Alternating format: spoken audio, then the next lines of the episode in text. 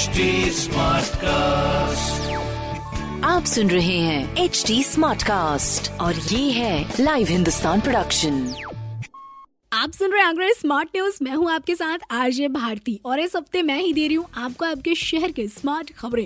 तो सबसे पहली अपडेट यहां पर लेंगे ताजमहल की, जिसे स्टोन कटिंग यूनिट की उड़ती धूल नुकसान पहुंचा रही है और इसलिए जरूरी है कि ऐसी चीजों पर पाबंदियां लगाई जाए। इनफैक्ट इन प्रदूषण से ताजमहल के अलावा यमुना रिवर को भी काफी नुकसान पहुंच रहा है और इसलिए नेशनल ग्रीन ट्रिब्यूनल यानी एनजीटी ने इसे रोकने के लिए टीटीजेड अथॉरिटी, प्रदूषण नियंत्रण बोर्ड और संबंधित विभागों के संयुक्त जांच कमेटी का गठन कर जांच कराने और मानकों का पालन कराने का भी निर्देश दिया है, जिसके बाद कुछ खास कदम उठाए जाएंगे जिससे ताजमहल या यमुना रिवर को कोई नुकसान ना पहुंचे। जैसे स्मॉल स्टोन कटिंग यूनिट द्वारा पत्थर की कटिंग के लिए इस्तेमाल किए जा रहे भूगर्भ जल स्तर को बरकरार रखने के लिए रेन वाटर हार्वेस्टिंग पिट बनाने होंगे। पत्थर की कटिंग करने पर जो स्लरी उत्पन्न होती है उसका वैज्ञानिक तरीके से निस्तारण करना होगा। ग्राउंड वाटर एक्ट के नियमों का पालन करते हुए स्टोन कटिंग यूनिट का काम करना होगा, जिसके बाद टीटीजेड में ताजमहल की पचास किलोमीटर की परिधि में आने वाले दस हजार वर्ग किलोमीटर के क्षेत्र को कोई नुकसान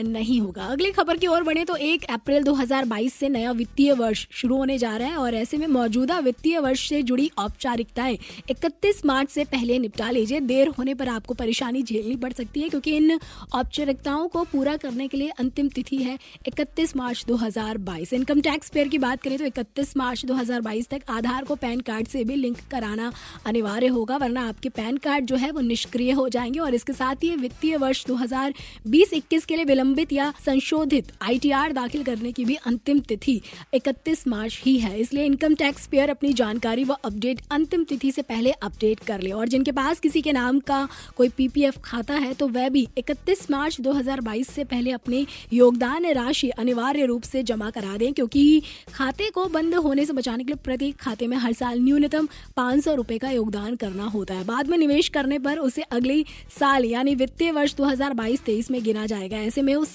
पर टैक्स छूट भी अगले साल ही ले पाएंगे। अगली खबर है अपने ताज नगरी में बढ़ते एयर पॉल्यूशन को लेकर, जहां एक बार फिर जो है एयर क्वालिटी इंडेक्स खराब होती हुई नजर आ रही है। हाँ जी, कल की बात करें तो सोमवार को संजय प्लेस सबसे अधिक प्रदूषित रहा। केंद्रीय प्रदूषण नियंत्रण बोर्ड की रिपोर्ट के अनुसार एयर क्वालिटी इंडेक्स एक सौ चालीस रहा, जो कि रविवार को एक सौ अट्ठाईस से भी अधिक था। हवा में अति सूक्ष्म कणों व धूल कणों की मात्रा भी बढ़ी हुई है और शहर के प्रदूषित क्षेत्रों में संजय प्लेस पहले और सेक्टर तीन भी आवास विकास कॉलोनी दूसरे स्थान पर रही। संजय प्लेस में वायु गुणवत्ता खराब, मनोहर बरू दयाल बाग में सेक्टर तीन भी आवास विकास कॉलोनी और शाहजहां गार्डन में मध्यम और शास्त्रीपुरम में नॉर्मल स्थिति में रही। सीपीसीबी द्वारा निर्धारित गाइडलाइन के अनुसार हवा में घुली अति सूक्ष्म कणों की मात्रा जो है वो साठ माइक्रोग्राम प्रति क्यूबिक मीटर और धूल कणों की मात्रा सौ माइक्रोग्राम प्रति लीटर क्यूबिक मीटर से अधिक नहीं होनी चाहिए, जबकि बीते कुछ दिनों में ये दोनों ही सौ पार रहे। तो ऐसे में जरूरी है कि अपने ताज नगरी की एयर क्वालिटी पे ध्यान दिया जाए। अगले स्मार्ट न्यूज है कासगंज से, जो कि सरकारी स्कूलों को प्राइवेट स्कूलों से भी बेहतर करने में अपने जिले के टॉप पांच में शामिल हो चुकी है। ऑपरेशन कायाकल्प में कासगंज जनपद में दूसरे पायदान पर रही है, जबकि पहले नंबर पर आया है वाराणसी। बात करें कासगंज की तो अभी तक कायाकल्प के काम पर तिरानवे प्रतिशत पूरा हो चुका है, जिससे प्रदेश में दूसरे नंबर पर है, जबकि वाराणसी चौरानवे फीसदी काम करके पहले स्थान पर है। वहीं कासगंज के पड़ोसी जनपद हथरस में सतासी प्रतिशत काम हो चुका है, वो पांचवें स्थान पर है और मेरठ अयोध्या भी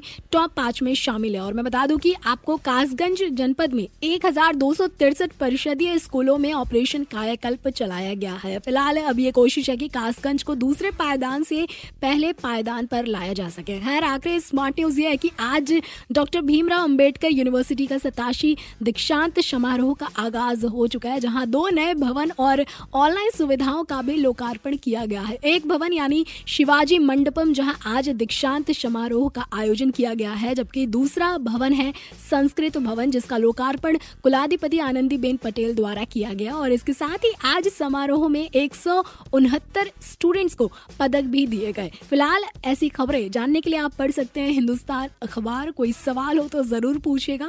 on Facebook, Instagram and Twitter हमारे हैंडल है at the rate H T smart cast. और ऐसे पॉडकास्ट सुनने के लिए log on to W W W dot H T smart cast dot com.